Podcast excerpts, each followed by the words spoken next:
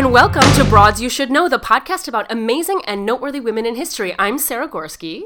I'm Chloe Sky. I'm Jupiter F. Stone. Jupiter's still here, Sam's still on maternity leave with her baby, and we're doing something super special this week. For the first time ever, we have a guest here who's an expert on a specific broad here to talk to us about his broad. So I want to introduce listeners to you. David Blixt. David is a great friend of mine from Chicago, my Chicago stomping days. Um, we performed together on stage. He was Papa Capulet to my Juliet, so he beat me up on stage. It was so much fun. It was the best. Intimate. Um, amongst many other things, though. So, David, let can you talk for a second just about you and who you are and um, introduce yourself to our listeners because they might not know who you are at all. Sure. Uh, I'm an actor, an author, uh, father, and a husband uh, in reverse order. Um, so, uh, uh, yeah, I, I, write historical fiction. 20 years ago, I was attracted to the books of Dorothy Dunnett, thanks to my wife. Um, mm. And uh, she showed me what a novel could be.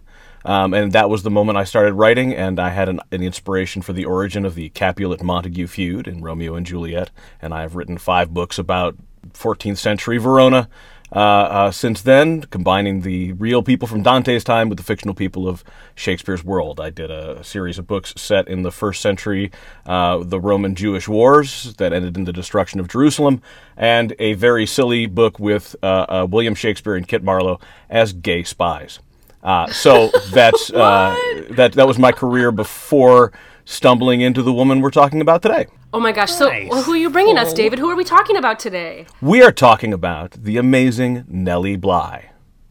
Nellie Bly. Have you guys heard of her, Chloe and Jupiter? No, absolutely not. No, I'm interested though because y'all been giving her hype, and I want to know. I want to know what the tea is. Yeah, I'm right there. This is my true true confession to my listeners. David's a friend of mine, and I see him post about Nellie all the time, but I don't know anything about her yet because I haven't actually read his books on her. David, I'm sorry, I'm a terrible. It's not. A, I never push my books on my friends. It's the worst thing you can do. Um, every now and then, I have a friend who you know, comes over and says, "All right, I finished it. You're a bastard," and that's wonderful. I love that. You know, it's it's the uh, you you get a sucker punch at the end. Blixt, I hate you. Oh, that's great stuff. Um, well, D- well, David, how did you? So we like to always ask kind of at the beginning of each episode. How did you stump first? Because there was a period of time in which you didn't know who Nellie Bly was. How did you find her? Um, what you know? What was? Te- can you tell us that story? Yeah, I can. I can pinpoint the exact moment. It was April of, of 2016 and uh, I, it was middle of the night, and I'm doing what writers do: avoid writing by scrolling through uh, social media. And I saw an article on uh, an Atlantic article on how there were more female action stars in Hollywood 100 years ago than there are today. And I'm like, I have to read that. So uh, uh, it's all the perils of Pauline, the, the plucky young woman reporter jumping off of the train onto the horse, and all of the, you know, all of those adventurous things. And so I'm like, okay, I want to look up these movies. So I start looking up the movies, and I'm reading about each one. And in at least half of them, it says loosely based on the life of Nellie Bly. And I'm like, okay, seriously. What? That's all of them? Right. It's, it's like, how, really? Okay, so I, I, I dive in, and I've heard the name. They actually mention her in, in the top of season two of The West Wing. Uh, there's a there's a reference where uh, Abby Bartlett has just gone off to to uh, uh dedicate a statue to Nellie Bly, and the president is dismissive oh. and therefore does not get laid that night. Um, and oh my gosh, I just finished my rewatch of West Wing, but now I guess I have to go rewatch it again because I don't remember that. it's like it's like episode three in season two. I remember that. Right, right. So, uh, uh, so I knew I like the name rang a bell. Um, so, fa- the thing she's the two things she's most famous for.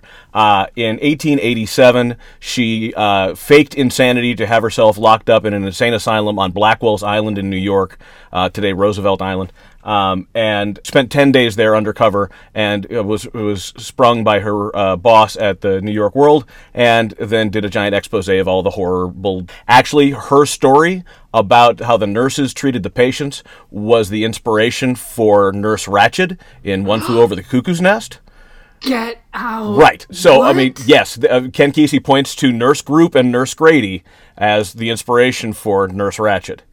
Um, oh wow. my gosh! So she's a reporter slash action. Right, exactly. Um, and then three years later, she uh, she'd read Around the World in 80 Days by uh, Jules Verne, and she's like, you know what? I can do it faster. and so she sets out and she she traverses the globe in 72 days and became the most uh, next to Queen Victoria she was probably the, the most famous woman alive in 1890 72 days, so she beat the 80, so she beat Jules Verne's ass. Yes, yes. And what's wonderful is she got to meet Verne on the way. Um, she actually he invited her to his home to endorse her trip and say, "I hope you do it." Wow. Th- those are the things that she's most famous for. The thing that got me in like reading about her was how she got a job as a reporter in the first place.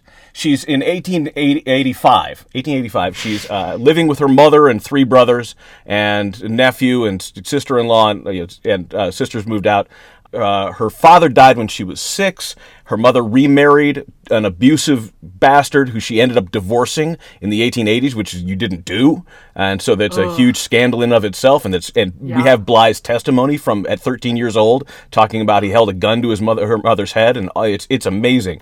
So she's at at the age of 20. She's had her inheritance uh, uh, stolen by uh, the executor of the estate. They're living in a squalid little boarding house in Pittsburgh, and she's reading a newspaper. And a guy named the Quiet Observer writes a column, and the, the, the title of the column is "What Girls Are Good For." and he he sums it up. Um, he, it's a, it's a screed against women working, and he sums it up. A woman's sphere is encompassed by a single word: home. And she, at 20 years old, wrote a letter to the editor that we don't have. She wrote under a pseudonym. She wrote, she signed it, "The Lonely Orphan Girl." Whatever she wrote, they put an ad in the paper. If the Lonely Orphan Girl will apply to the Pittsburgh Dispatch offices on Monday at this time, she may get the answers to which she's and she's you know terrified. She goes to the office, and they offer her a job. And they say, well, we already have a woman columnist, so we can't have you do a column. But would you like to be a reporter? And she's, yes, please. Um, and that's it was it was that moment of rage, that just that that spontaneous moment of anger that caught my attention. That was that's that's I because I could see the whole scene right there, and that's when I dropped everything else I was working on, like ten other books, and just dove into Nellie Bly. Um, and that's that began my journey with with the marvelous Miss Bly. And now you've written several books about her. Yes. And also, you've discovered some works of hers, right, that were before lost to yes. readers? Yes. So Nellie Bly spends three years in a push me pull you with the paper. They keep trying to get her to write about uh, flower shows and uh, ballerinas. And she instead is going undercover into factories to to show uh, the life of the factory girl and show that they're not the, the horrible women that are often portrayed. They're just average women. And she brilliantly has drawings attached to uh, to show who the uh, She drew the- herself? she did not. She had an artist go with her, um, and to draw these these women so that they could have faces and have you know they were like, oh, these are the girl next door, uh, and so just to humanize the the working woman. Is that all before David? Some, sometimes we have to ask um, what might be stupid questions because we don't know history as well as you do. What is this before? Is this like before all the labor laws and the Triangle Shirtwaist Fire? Is this like before? This is when people are just really being like ravaged by their their company factories, right? Absolutely, this is there are there are no uh, uh, unions. There's no any anything to protect workers. Um, in fact, in in ten years after she starts, she uh, famously goes uh, to the Pullman strikes here in Illinois, um, Yes. and and covers those. So uh, after a year of fighting with her editor uh, uh, uh, and having this amazing job, she quits. Only to come back and say, you know what? I'm going to be your foreign correspondent in Mexico. Bye. And she goes to Mexico with her mother, and is she's supposed to be there for six months. She gets run out of the country after five for exposing governmental corruption. Um, and uh, Oh my. And then she comes back, but she she and she's she's doing you know decent work at, at the Pittsburgh Dispatch again, but she's not enjoying it. She, and so one day she's like, you know what, I'm out of here. She signs a note you're, you're, to to the Quiet Observer, who's become a friend of hers. Erasmus Wilson is his real name. Hilarious name. Friends of hers, despite his like insane misogyny, she yes, like became they became friends, friends, for the rest. Uh, they were writing each other right up until the moment they both died um, in the same. Did he ever apologize for saying that shit? We have no idea. We only have um, um, her letters to him. She didn't keep his letters. He kept her letters. So we have all of her letters to him. Uh, so anyway, she she signs. She says, "I'm going to New York. Uh, you're naughty Nellie Bly," and she just takes off. But she can't she can't get anybody to hire her in New York because uh, uh, you know they they're like, we already have a girl working here. And that was you know, like the, the criteria was we have one. That's fine. We have what we have one female column, and we only need one female column because there's only one female in all of New York. exactly. Exactly. Um, so she brilliantly, in the summer of, of 1887, uh, says, you know what?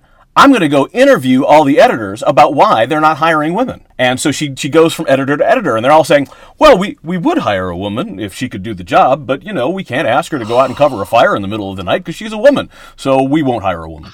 And then in September of, of 1887, she's riding the train back. She's doing dis, uh, she's like the, the New York social correspondent for the Pittsburgh Dispatch, so she's got a little bit of money. But she has her purse stolen. It has all the money in the world in it that she has, um, like a hundred bucks. And she could either go home in defeat, but instead she goes to the New York World, goes up to Colonel John Cockerill, who worked for Joseph Pulitzer and basically created what we consider yellow journalism. You know, the sensational, you know, the, the if it bleeds, it leads headlines. He's that guy. He also shot a guy dead in his office one day. Um, A, a, a, a reporter? no, somebody came in that he was uh, uh, that he had apparently slandered in the paper, and uh, a guy named Slayback. Um, when he was the head of a St. Louis paper, and they shot at each other, and he killed Slayback right there in his the Slayback slaying. It's a thing. Wow. Well, you know what? We love drama on this podcast. right? So she refuses to leave his office at, at, after hours uh, until she pitches a story. And she pitches a story send me to London, and I'll come back in steerage and show what it's like for an immigrant coming to America. And, and he's like, all right, that's an interesting idea. That's a, and he takes up to Pulitzer, and Pulitzer, no. And they come back and say, no, we need a new, more New York story. You know, we've been hearing these rumors about mistreatment of patients at uh, Blackwell's Island. She's like, I'll, I'm in. I'm, I'll be there. Great. And so, she, all on her own, she just decides to fake insanity. She has her. Uh, she goes and takes a, a bed at a boarding home and just is insane. Not violently in any way. Well, we all know it doesn't. It doesn't take much for someone to call a woman insane in this time period. Like she just has to be bleeding out of her vagina and be angry. Yeah, well, no, for this, it was her just sitting staring at everyone, and t- when everybody, anybody comes, all these people here are crazy. All these people here are crazy. and that's, and, and she wouldn't like get undressed to go to bed. She just sat in a chair all night, staring at the woman in the bed uh, that she that was sharing. so. That sounds so easy. right?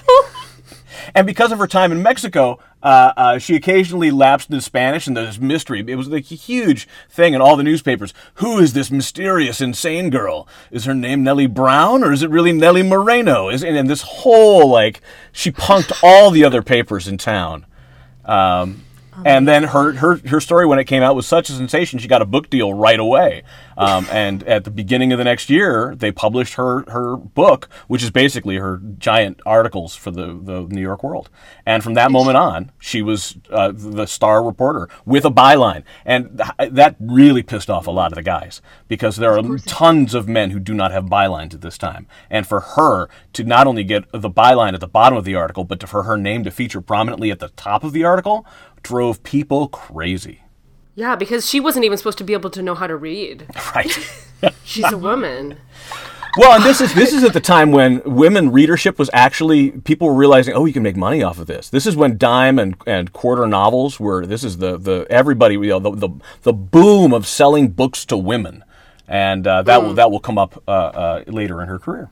So, David, did you know if um did her that that expose did that end up being like causing any sort of change in the system too, like blowing the lid off of it? Did that mean anything for the It the did. hospital? It did. It. Uh, she actually testified before uh, state committees. Um, she went with a, a jury to the the island to reveal, and they you know they'd done a quick whitewash job to cover, clear everything up, and but no, there, there's still no hot water, and there's still no you know good food, and you know so anyway, um, sh- they they got like a million dollars boost in their in their budget. Um, and she actually ended up dating briefly one of the doctors who worked at the uh, at the asylum, the one the one she liked. I love her so much, so much. Wait, did she? Oh my gosh, I wonder. That makes me like. Is that in the movie of this, does that romance start like while she's pretending to be crazy? And does the doctor like really know that she's not crazy and she's a reporter? Or did he find out later? They've done a couple movies of this, and they've tried to go that route. It always pisses me off, only because you know she she is actually the basis for Lois Lane, and my uh, tagline since I've started working on any everything about her is the real Lois Lane didn't need a Superman. Uh, Yeah. And that's that is how I feel about her. She should. I, I'm always angry when people imply that she had to be saved by a man because she never ever relied on men to come and protect her. Fuck no. I just I just meant if she like was she like boinking the doctor when she was still undercover or did they hook up later? Oh, and I think she broke his heart. Oh well, a woman like that, you know, Nellie had other things to do. She did. She was busy. She also ended up dating a, uh, a theater reviewer from Life magazine for a couple of years. Oh my god, for a couple years. Yeah. That's a long time to date a theater reviewer. Right? I don't know. Theater was all the rage. That's true. That's Yeah, So I mean, she gets was- her own byline, and then everyone hates her. The men all hate her. not all, not all. The, com- the the the comedian actually, unfortunately, he has the same name as the, the science guy, Bill Nye. He was a great comedian at the time and uh, uh, comic writer, and he he and Bly got along great. And you know, but th- there was a lot of rivalry, and, and unfortunately, the moment that she hit it big, Pulitzer said, "Oh, this is this is good. Let's get more women." And there was a lot of competition between the women that was fostered by Cockerill and Pulitzer to vie against each other for you know who gets the most sensational story. No. Pulitzer sounds like such an asshole. Yeah. I guess I didn't even know that. The Pulitzer Prize is like such a, a renowned. I've never heard the fact that he's an asshole. Well, he's certainly a genius. Doesn't mean he's a good person. True. That's true. That's true. yeah. Yeah. History shows. Yeah. Oh my gosh. so what does she do next? So I mean, she does. uh, I mean, it's just a series of stories that you know, and and she does three different types of stories. She does the under, undercover expose, which is what everyone connects with Nellie Bly.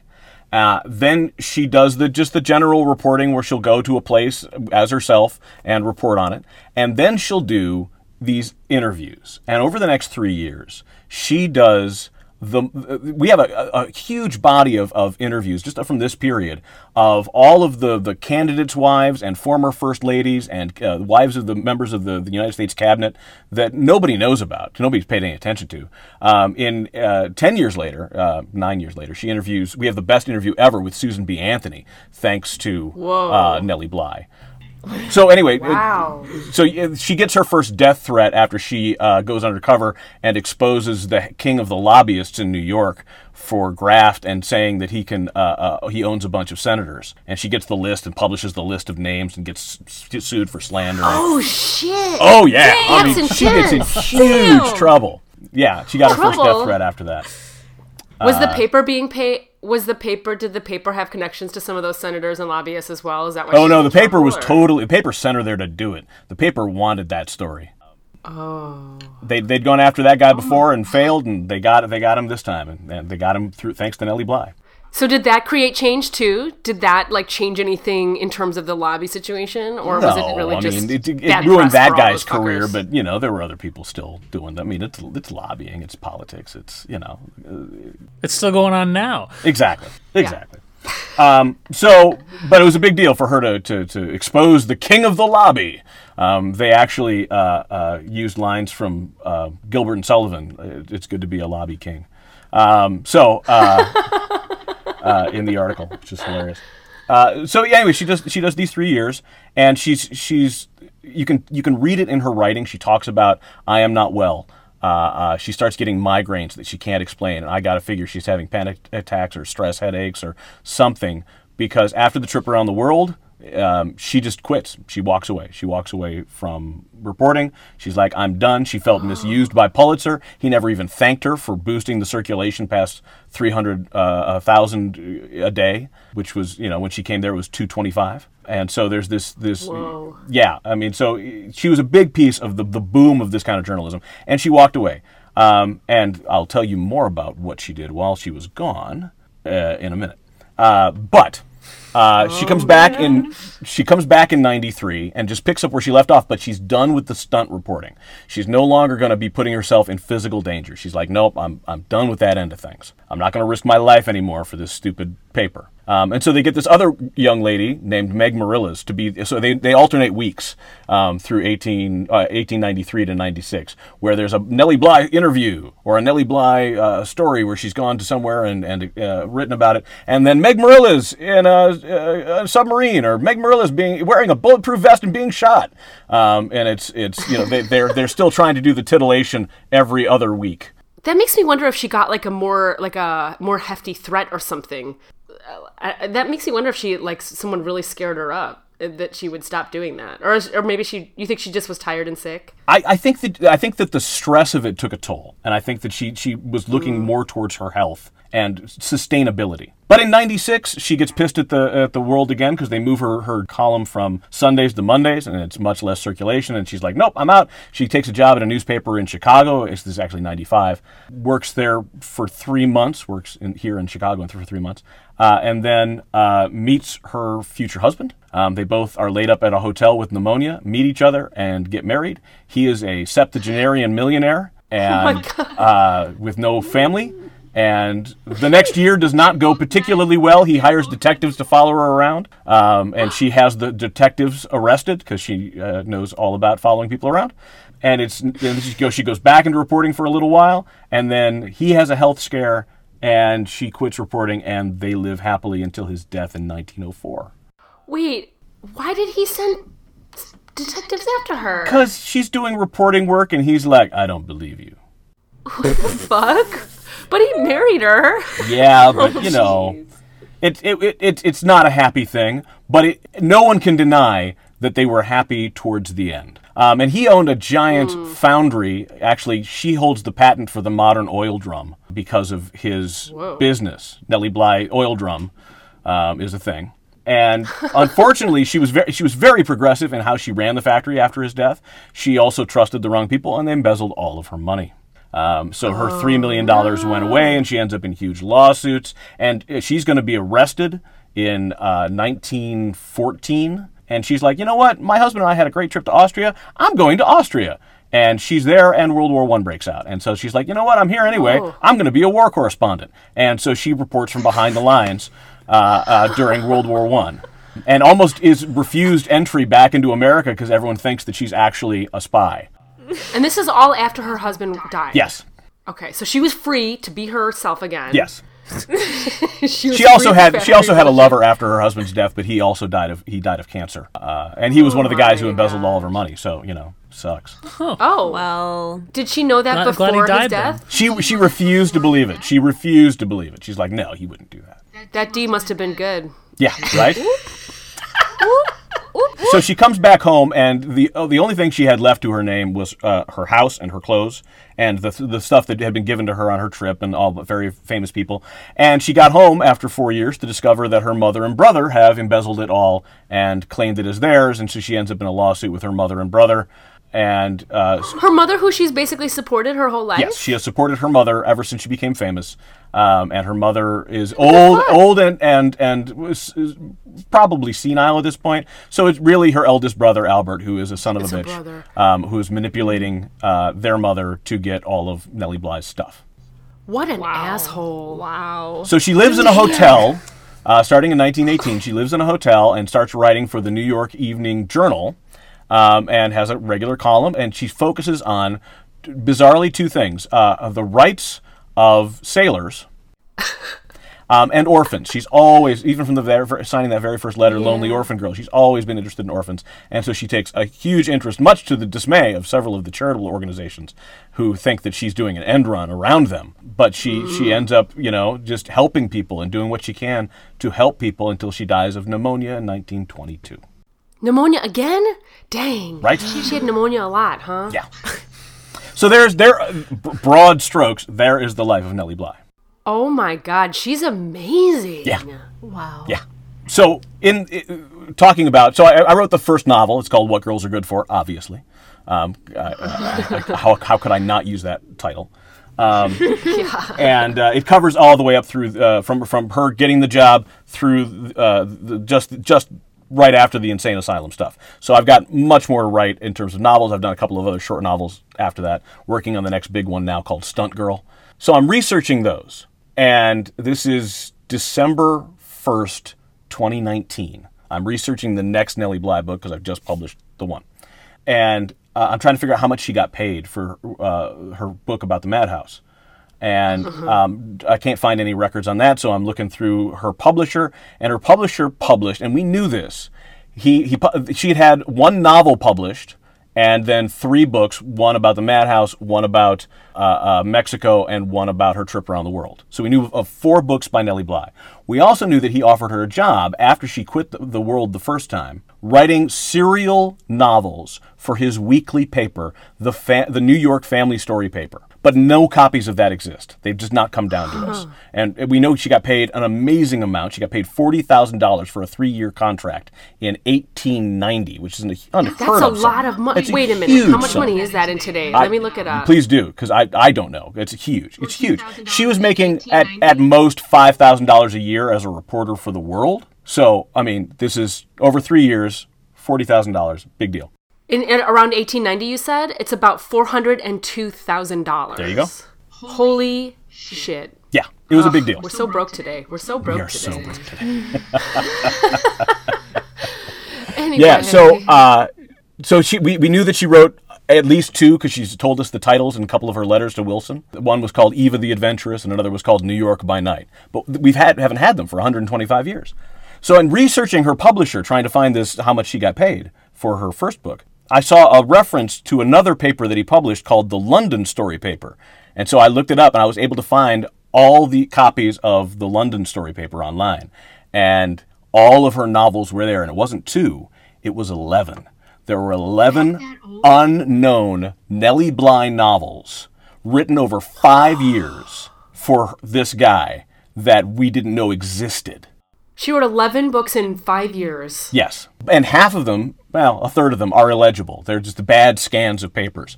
And so I was like, oh, so I need to go back to the original microfilm to see if I can get a better scan. Unfortunately, the microscope, microfilm only exists in Sydney, London, and Toronto. So over New Year's, uh, uh, 2019 to 2020, um, I went up to Toronto and went to the University of Toronto and just spent my time scanning close up little to try and you know see the faded uh, print. And I've spent the last year, a little or more, um, transcribing and getting those books ready for publication, and they come out this month.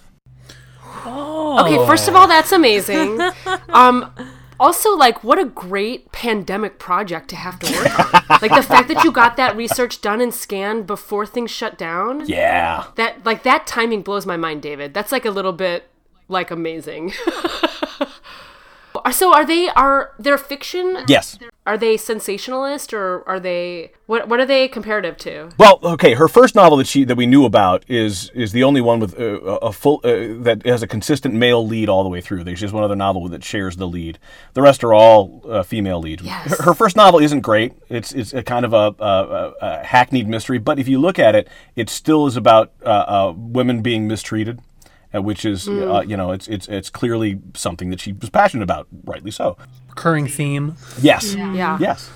Uh, her second novel, which she must have written before she went around the world because it started appearing in print before she came back. So she could only have written it in a month. It's a ripped from the headlines, fictionalized version of a very real scandal uh, involving Alexander Hamilton's great grandson.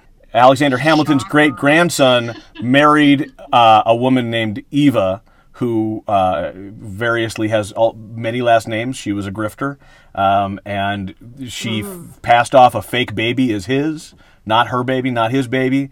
Um, she actually bought four babies until she, you know, they kept dying, um, and so she, and and then one day, and she's still carrying on with uh, her other lover um, until one day he didn't notice the babies look different? he did not. They're not goldfish.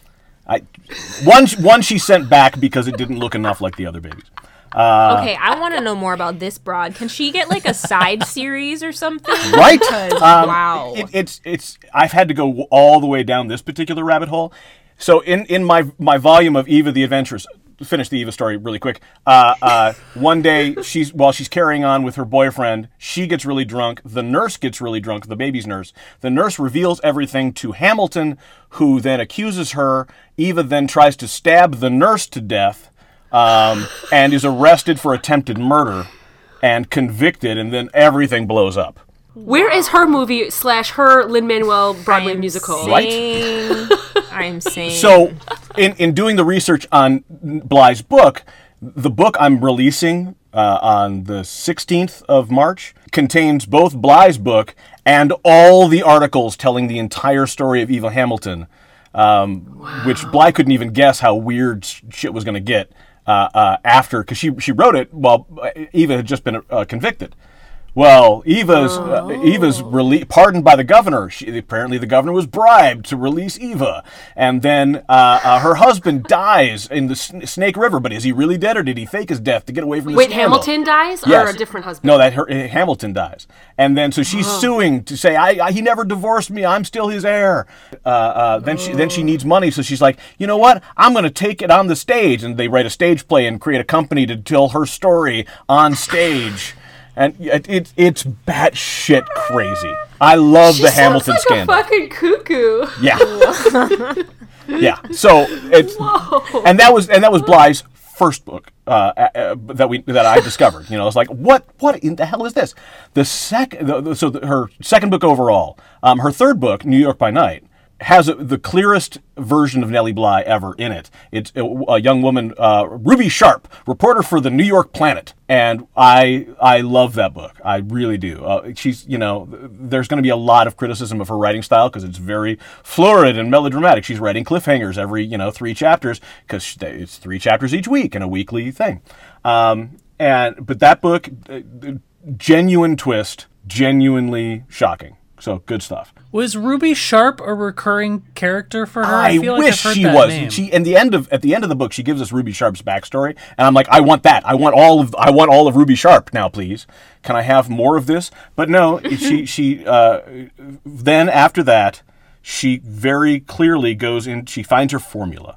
It's you know the lonely orphan who is uh, uh, uh, secretly an heiress who falls in love with a millionaire who, who, who she can't get his attention, and there's a love triangle, and I mean it's it's it's there's very much uh, uh, Is it like sexy writing? Is it like romance, like the the bulge in the pants, blah blah blah? No, the way that no, there's there is no. It's amazing how often people end up pregnant when there's no sex. No, none. There was none. Wait, David, I have a question before you go too much further. Did, so you so you said the New York Planet. Do you think that was was that Joe Schus- Schuster's? Was did he take that for Daily Planet for Superman? Well, I mean, the New York World, the the Metropolis uh, uh, Daily Planet. Uh, yes, absolutely. I'm not sure if if, it, he took it right from Nellie Bly's book because it didn't exist anymore by the time uh, Siegel and Schuster were writing. Uh, Yeah. But be- because they based Lois Lane on her, I got to figure Right. they just pa- they took the paper and said, "Well, okay, it'll be the New York Daily Planet or the Metropolis Daily Planet." So. oh my gosh. Okay, thank you. That satisfied my my Superman curiosity.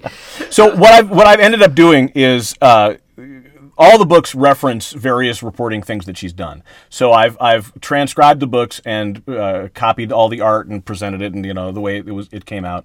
Um, but then I've added all the articles by Bly that inspired the stories at the end of the book. Um, so each book, you can read the book and then see the articles where they came from. And because I was doing that, I figured I'm already in for a penny, in for a pounding. Um, I took all of Bly's articles and have now collected those and released two of what are going to be four volumes of all of her writing at the New York World. Because nobody's ever done it. It's amazing to me. Nobody's ever released all of her. She wrote 500 articles that we have, um, and nobody's ever released them. They're hard to find. And nobody, and that she's all public domain because it's old Yep, enough, exactly. right? So it didn't matter. Wow, what a treasure trove! How, like, why haven't we heard of her? every now and then, like they did a, a, a TV movie on Lifetime two years ago uh, with Christina Ricci as Nellie Bly and Judith Light as the evil nurse. Um, and I, I didn't watch it because I, I was going to be heartbroken and I knew it. And people told me, yeah, you were right. Because it was Lifetime, and you knew, you knew what. right. I mean, really, let's be real. yeah. Uh, she is an incredible. Is that is that all? Did we hit the major? Yep, we've hit of we've her hit the major stuff. We've we've done the the high points. What's I mean, there's tons of stuff to talk about in terms of her personality, uh, the how very contradictory she is. Um, she's totally a feminist, but she would never have called herself one. She was totally for suffrage, but she'd never call herself a suffragist, which was the word at the time. She was always down on suffragists. She's like, you know, I'm with them, but they don't dress well. The truth. Speaking truth. But she but she also sounds like I mean, based on what you've told us, it also sounds like she was somebody who was like really uncovering some of the shittiest things that were going on and like suffragettes were like notoriously like rich white bitches Yeah, there's Like she, at the- she at the talks. beginning, she talks beginning. about at at uh, at the the giant convention, the suffragette uh, suffragist convention of 1896. They decide that they're going to uh, raise money while they're there by putting on a minstrel show, and it's just like, oh god, please, please don't. Oh, it's yeah, it's just it's ten kinds of gross. Um, so you are now like the foremost ex- expert on Nellie Bly because you have read all these things that people that had fallen off the face of the earth before now. let me for for anyone who's interested in Nellie Bly, let me point you to uh, two books. Uh, Brooke Kroeger's Nellie Bly, uh, feminist journalist Daredevil. I think uh, in some in that order. Uh, She's the authority. She her biography of Bly was eye opening to me and gave me all of the broad strokes. Um, she is the foremost authority on Bly. I have read these novels, which she has not. But the moment I found them, I sent them to her, and all, she wrote her email back to me because she helped me with the book. I'm so grateful to her. Um, When I when I sent her all of the, the, the that I, I discovered these lost books, she wrote me back an email with three words: "Who had them?" Because she'd been looking for them for years, And you cracked the nut. and I cracked the nut. You, you followed the track. Uh, but she's she's been so gracious and, and, and she's brilliant and her take on Bly's life is is the best. Um, for a quick look, best look at her trip around the world, Matthew Goodman's 80 Days, which uh, traces the, the the journey around the world of both her and her rival. She didn't Bly didn't know she was in a race, but a rival newspaper decided, you know what, we're going to send out our own news, uh, newspaper girl and uh, the opposite direction, and she'll get back faster. Um, and tried to capitalize on the world's thing. So Elizabeth Bisland went around the world opposite directions. Did she do it in 72 days though? No. There was there was some chicanery. She was she was misinformed that she was told that her boat had already sailed when it hadn't, um, and everyone thinks that Joseph Pulitzer pulled some strings to make sure that Nellie Bly won. Oh. Yo. Well, he gets like a modicum of credit back then after you know we revoked it. Well, and it it, it so sucks because Nellie Bly is all the way to Japan when she finds out she's in a race. She didn't even know. It's Yeah. rude. That's she was so just trying to kick Jules Verne's ass. Right, she was proving she was proving that it can be done, and you know she may, everyone's like, no, a woman can't do it. She has too many trunks. She has too many trunks, and so Nellie Bly's like, I have a I have a bag. I have a bag, and I'm carrying my bag, and that's it. She has too many trunks. Yes. Oh my gosh. Oh why? man. Okay, so David, so you have already released what girls are, are what girls are good for is your first book, which has already been out, and people can get that on. And like, there are Netflix two and- more, uh, Charity Girl and Clever Girl, which follow that. One does uh, her investigating um, what comes becomes of unwanted babies in New York, um, and the other is uh, G- Clever Girl, which is her exposing Phelps, the king of the lobby. and those are out already as well. Or Those those are out already. about to come out. And then your new book is her unpublished work, and you're still working on additional books about her. Yep. Oh my gosh. Well, we're going to put all the links to all these on the website, listeners. So feel free to go click around or Google them right now and buy them because David is a brilliant writer and um, Nellie Bly is obviously an incredibly brilliant subject. Um, oh my gosh. You guys, what do you think? What a broad, huh? Absolutely. Ooh, I'm so full. I'm like, wow, wow. I love when you you uncover these like true gems that like she totally shaped so many things. Like she, what you, we, the remnants of her exist in so many different places. You know, so it's like cool because I'm like I'm trying to pay tribute. I might have to put her on like my manifestation shrine or something. I'm like about it. What I find most amazing is how the how you found her because you saw these fictional Hollywood stories oh. that were loosely based on her adventure. Like that's what's amazing to me is that she had actually her adventures had so permeated the culture that they exploded into all these other forms, but people just didn't know she was the origin, and that blows my mind and is amazing. right, right. Oh. That's, that's impact. Yes, because then you know once they, because once you hear those names and you're, oh yeah, oh yeah, okay, then like that'll hopefully like spark people to be like, where do these other people come from? Like, why this person? I love that. That's so exciting. she is definitely like of who's of all the other broads we've done that are reporters. What we did, Ida we- Ida B. Wells, Yeah, I mean Nellie Bly's wa- up there with one of the more important reporters I think in American history. Wouldn't you say? I would. Definitely yeah. paving. David, where else can people um, learn more about you? Do you have a website? Do you have social media? DavidBlixt.com. Yep. Uh, I, I'm on Twitter. Uh, uh, I have an Instagram account, but I rarely sp- spend time there. Um, I've noticed that uh, the more time I spend on social media, the less time I spend writing. So I'm trying. I'm trying to wean myself. Uh, uh, now that I noticed that, but I've missed you. I've noticed, but I've missed you. I, I appreciate So, that. but I I've understand. heard a lot of that. I, I'm, I have been the last, especially the last four years. I don't know why. The last four years, I've been very active on social media.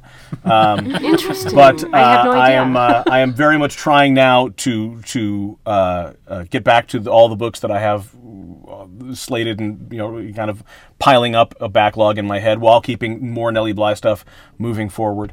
Um, all of these books are going to be released as audiobooks as well over the next couple of months. Um, So they'll, they'll be on Audible. Um, so yeah, and this is uh, uh, the best. You can find me on my Amazon author page or on my website or uh, yeah, just around. Awesome. Well, we're going to put all these links on the website under the Nellie Bly entry, guys. So feel free to look it up there. David, thank you so much from all three of us for being our very fir- you're our very first guest, actually. So this was Oh. kind of an experiment. That's a Huge honor. Um, Thank you. I think I can safely say that this is the most educated and thorough broad research we've ever had on this podcast. yes, That's probably true. Yeah. I would. I would say so. Correct.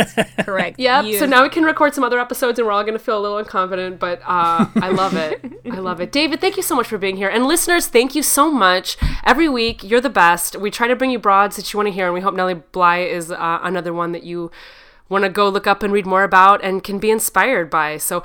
Don't forget, visit broadsyoushouldknow.com. Uh, you can look through all the other broads we've done. You can submit a broad if you think there's one that you have that we haven't done yet that you think we ought to look into. Um, hit us up on Instagram, social media at Broads You Should Know, and we are going to see you next week for another Broad You Should Know. the other things that's fascinating about the Nellie Bly books is that there's always an orphan in it, but there's always, and I, I don't know what to make of this, but she always has a, a young woman in despair throw herself into a body of water to drown herself. That's some dark shit. Yeah, in every single book. Now I got to tell you, some of these books, batshit crazy. Um, uh, uh, I mean, there is th- my favorite passage. You cannot marry him, but mother, I love him. You're not allowed to marry. Why? Because your mother is a murderess. What? Yes, I once threw a baby into the alligator pit, but it was the wrong baby.